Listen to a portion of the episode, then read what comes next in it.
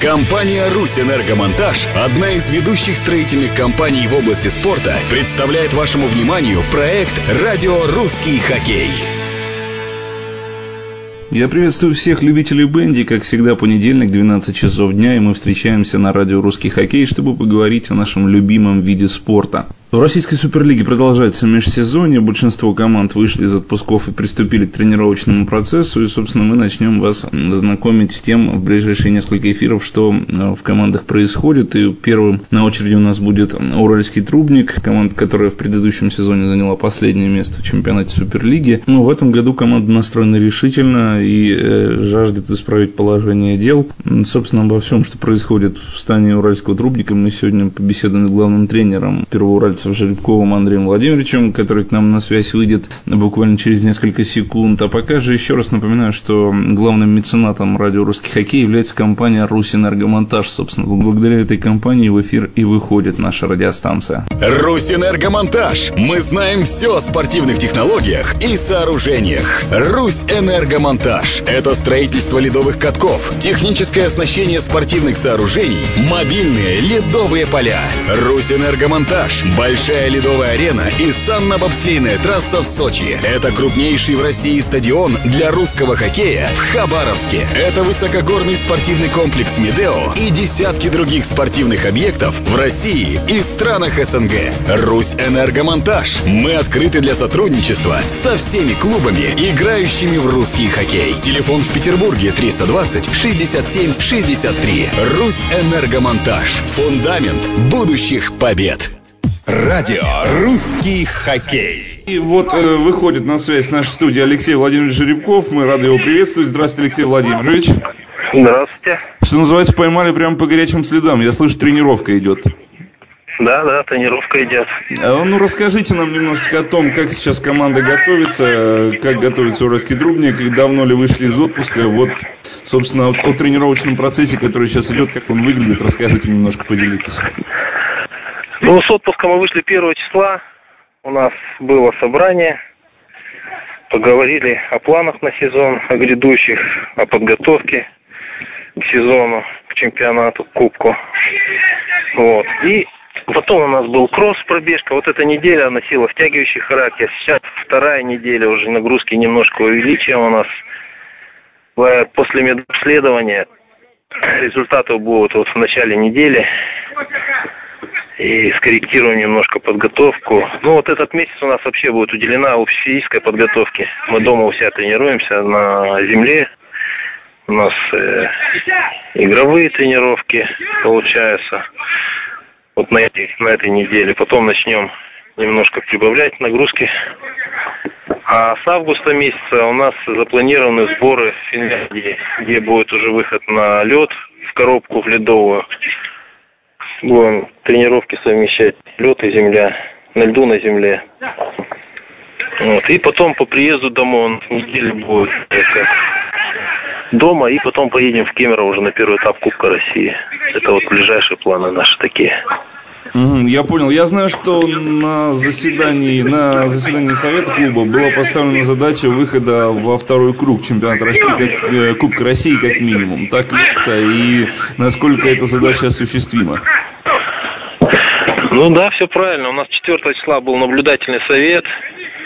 Э, собирались по команде наши руководители. Вот, и приняли такое, как решение приняли, что задача на сезон это э, на кубок выступить как можно успешнее, попасть во второй этап, по возможности попасть в финальную часть. И в чемпионате России э, попадание в плей-офф. Алексей Владимирович, только не подумайте, что мой вопрос следующий носит какой-то такой под, под, подковырной, что ли, характер. Я просто относительно того, что выхода в плей-офф, я прочитал тоже ваше интервью на сайте, и тоже очень много разных э, слухов ходит относительно вообще судьбы команд в российском чемпионате, в российской суперлиге. Да, мы знаем, что Трубник в прошлом году, к сожалению, на прошлом месте, э, на последнем месте завершил э, турнир. Вот э, за счет чего, э, почему так получилось, чего не хватило? Это какие-то какие-то финансовые проблемы, не, не совсем стабильное финансирование. Это, может быть, ну не знаю, с проблемы с составом были из-за каких-то... Я знаю, что очень много было проблем на самом деле с составом, потому что не все игроки были здоровы. Вот что, какой итог можно подвести по итогам? Ну, если подводить по, подводить итог по прошедшему сезону. Ряд причин, которые не позволили нам э, выступить успешно. Это и по предсезонной, э, как комплектованию команды. Э, были у нас моменты такие, что мы хотели игроков пригласить, но не получилось у нас. Вот. Потом по предсезонной подготовке тоже у нас она была, скажем, планировали одно, а не получилось то, что планировали. Планировали сборы, например, э, в Швеции на большом льду. Из-за финансов пришлось их отменить. Да и вы знаете, чемпионат России тоже мы начинали тремя домашними матчами. А, льда у нас нету искусственно. И получилось так, что погода не позволила нам провести эти матчи дома. Вот. Провели их в Кирове, и потом после Кирова трех матчей домашних поехали на выезд. Это на Сибирь, Дальний Восток у нас матчи были. Эта команда почти месяц дома не была. Ну, вот это как бы свой отпечаток наложило на выступление команды. Начали мы чемпионат неудачно. А потом уже во второй части чемпионата были у нас э, такие моменты, что мы могли быть в плей-офф, могли решить задачу поставленную, но не получилось. Где-то везение, где-то где-то чего-то не хватало, и получилось все в купе, что задачу не выполнили на сезон. Я понял. Но вот сейчас уже проанализировав так э, спокойно, четко и методично ситуацию прошлого года, как этих ошибок избежать, э, налажено ли, так скажем, фи- все-таки финансы являются сейчас основной, наверное, головной болью каждого клуба. Мы знаем, что вот у нас уже несколько команд снимаются с соревнования, отказываются от участия в Суперлиге вот эти проблемы, эти, так скажем, э, это самое, эти все неудачи, они уже проанализированы, и как-то их можно устранять, то есть вы уже имеете четкий план, четкое представление, как с этим бороться, правильно?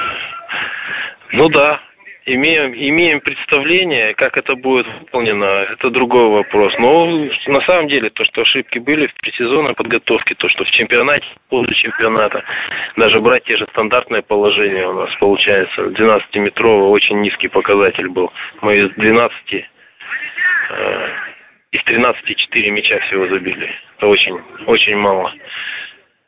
Вот. Ну, а так по финансированию, конечно, финансирование это, можно сказать, первостепенный вопрос э, для существования команды. Какие задачи будут решать, какое финансирование будет. Это все взаимосвязано. Но вот у нас в наблюдательном совете был утвержден бюджет минимальный. И по октябрю месяцу будет решаться увеличение бюджета, если будут возможности. И тогда тоже будет корректировка и по задачам, и по, по будущему команды. Я понял вас. Э, Но ну, ввиду того, что некоторые проблемы решены, я знаю, что и комплектовать в этом году команду было так чуть-чуть попроще. Вот давайте поговорим про состав. Я знаю, что он немножечко так подобновился. В частности, были представлены какие-то новые совсем молодые игроки, да. И вернулся Галитаров в состав, Анатолий Старых. Ну и плюс Андрей Кислов, который, я так понимаю, будет помогать вам еще и в качестве работы. Еще не буду, просто Но... о новичках команды, о, о тех, кто ушел. Вот. Ну, у нас и по итогам сезона, сезон по...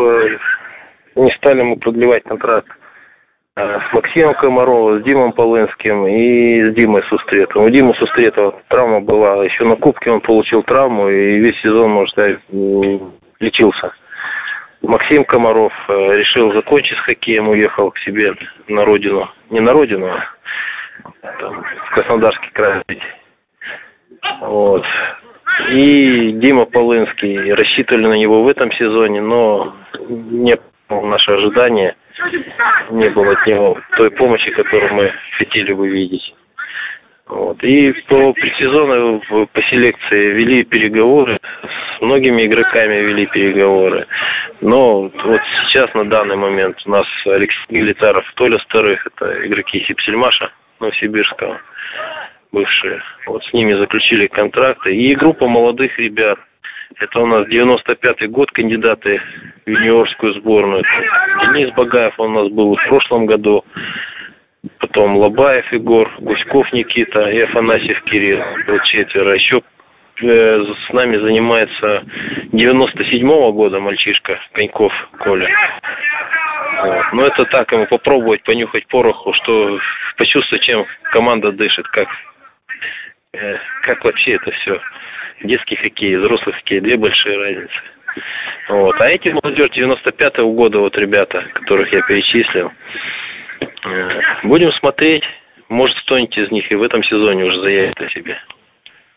А я знаю, что даже кого-то из молодых игроков, по-моему, приглашают в один из состав сборной, то ли юниорский, то ли совсем вот молодой, который будет проходить э, тоже в Киеве. Юниорская. Юниорская сборная до 19 лет, это вот 95-й год, ребята.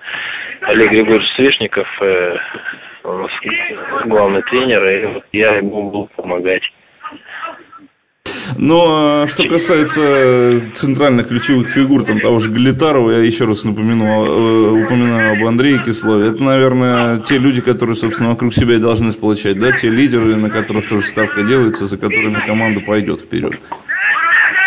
Да, конечно. Андрей Кислов, я считаю, у нас и лидер команды, и на поле, и в раздевалке. В жизни вообще человек такой, что позитив от него идет, и ну и, и, и кроме него еще есть вот Алексей, на Алексея рассчитываю, Галитарова. Есть у нас Дима Разуваев, есть у нас э, Костя Пепеляев, Женя Егошин. Это, я считаю, тоже игроки, которые и могут показать и пример, и примером с личным, что в, в этом плане у нас есть, есть лидеры. Ну, то есть, в принципе, вот. есть куда расти. Я насчет еще молодежной, молодой команды, я знаю, что есть, э, ну, не то чтобы спортивная школа, а есть, так скажем, секции, да, которые в городе, которые, наверное, в принципе, должны в будущем поставлять кадры. Наверное же с ними как-то тоже вопрос должен решаться, ведь мы знаем, что клуб э, Суперлиги у нас должен иметь свои фарм-клубы какие-то. Что-то в этом направлении делается, если вы в курсе, расскажите. Ну вот на наблюдательном совете поднимался тоже этот вопрос, но как бы косвенно, то что у нас э, есть суперли, э, команда Суперлиги, да, и в команде Суперлиги должно быть э, 5, по-моему, или 6 э, детской школы и 5 или 6 возрастов быть. У нас э, есть э, старт, такое, э, как оно, муниципальное образование, по-моему, старт. И вот у них есть детская школа, можно сказать, у нас есть детская школа, потому что мы тренируемся на одном стадионе, и дети тоже у нас получается, вот даже сейчас вот взять вот этих ребят 95-го года, 95-го, 97-го, вот Коля Коньков, они все оттуда, из детской школы, из детского хоккея. И вот было на наблюдательном совете вопрос поднимался, чтобы как или объединить, или ну пути решения дальнейшего, вот как как это будет сотрудничество. Есть у нас еще СКА Свердловск, это у нас как сам клуб получается. Там у нас группа молодых ребят, вот тоже 95-го, 94-го годов рождения. Но этот вопрос поднимается и решается, он в стадии решения получается, как это будет все, и школа, и э, команда. Ну да, все это покажет время. Я понял вас. Скажите, пожалуйста, Алексей Владимирович, э, будет ли организована какая-то встреча с болельщиками? Вообще, насколько это практикуется перед началом сезона, может быть, перед началом Кубка? Ведь э, на самом деле я знаю, что хоккей любят э, в вашем городе, там, где команда играет, хоть несмотря на все эти неурядицы, но действительно Уральский трубник такая команда с большой историей. И, будет ли организовано что-то для болельщиков, какие-то, может быть, встречи с ними? Да, у нас как мы на контакте со своими болельщиками. У нас вот сейчас вот ребята вот на тренировку пришли, нашу тренировку смотрят. Так общаемся, разговариваем. Да, встреча с болельщиками будет обязательно. И то, что, конечно, в Первоуральске очень любят хоккей с мячом. И так вот, если брать по командам Суперлиги, мы единственная команда, которая представляет не областной центр. Остальные все команды, это команды краевых областных центров. А у нас хоккей любят здесь. И я думаю, что встреча с болельщиками будет. Сейчас вот разговариваем, чтобы там провести матч футбольный или турнир какой-то, чтобы пообщаться в неформальной обстановке. Это все есть у нас. А, ну что ж, хорошо, Алексей Владимирович, более не будем вас отвлекать от тренировочного процесса. У нас в гостях был Алексей Владимирович Жеребков, главный тренер Уральского трубника. Мы желаем вам удачи, удачи в наступающем сезоне вашей команде и наше поздравление с наступающим днем рождения Андрею Кислову. Я знаю, что вот совсем скоро у него будет тоже день рождения. Да, кстати, может быть, что-то вы желаете сказать своим игрокам и своим болельщикам, самое главное, которые наверняка нашу радиостанцию будут слушать напоследок. Ну, игрокам я постоянно говорю, то, что, во-первых, это мы должны быть командой. И думать, и жить, э, э, двигаться в одном направлении. А болельщикам нашим э, хочу сказать, что спасибо им за поддержку, которая у нас была в этом сезоне, несмотря даже на то, что мы неудачно выступили. И хочу заверить их, что в будущем мы будем отдавать все силы и все свои старания, возможность предлагать для того, чтобы радовать их своей игрой. Хорошо, мы желаем еще раз успехов и ваших главный тренер Трубника. Спасибо большое, Алексей Владимирович, что нашли время. Всего доброго. До свидания.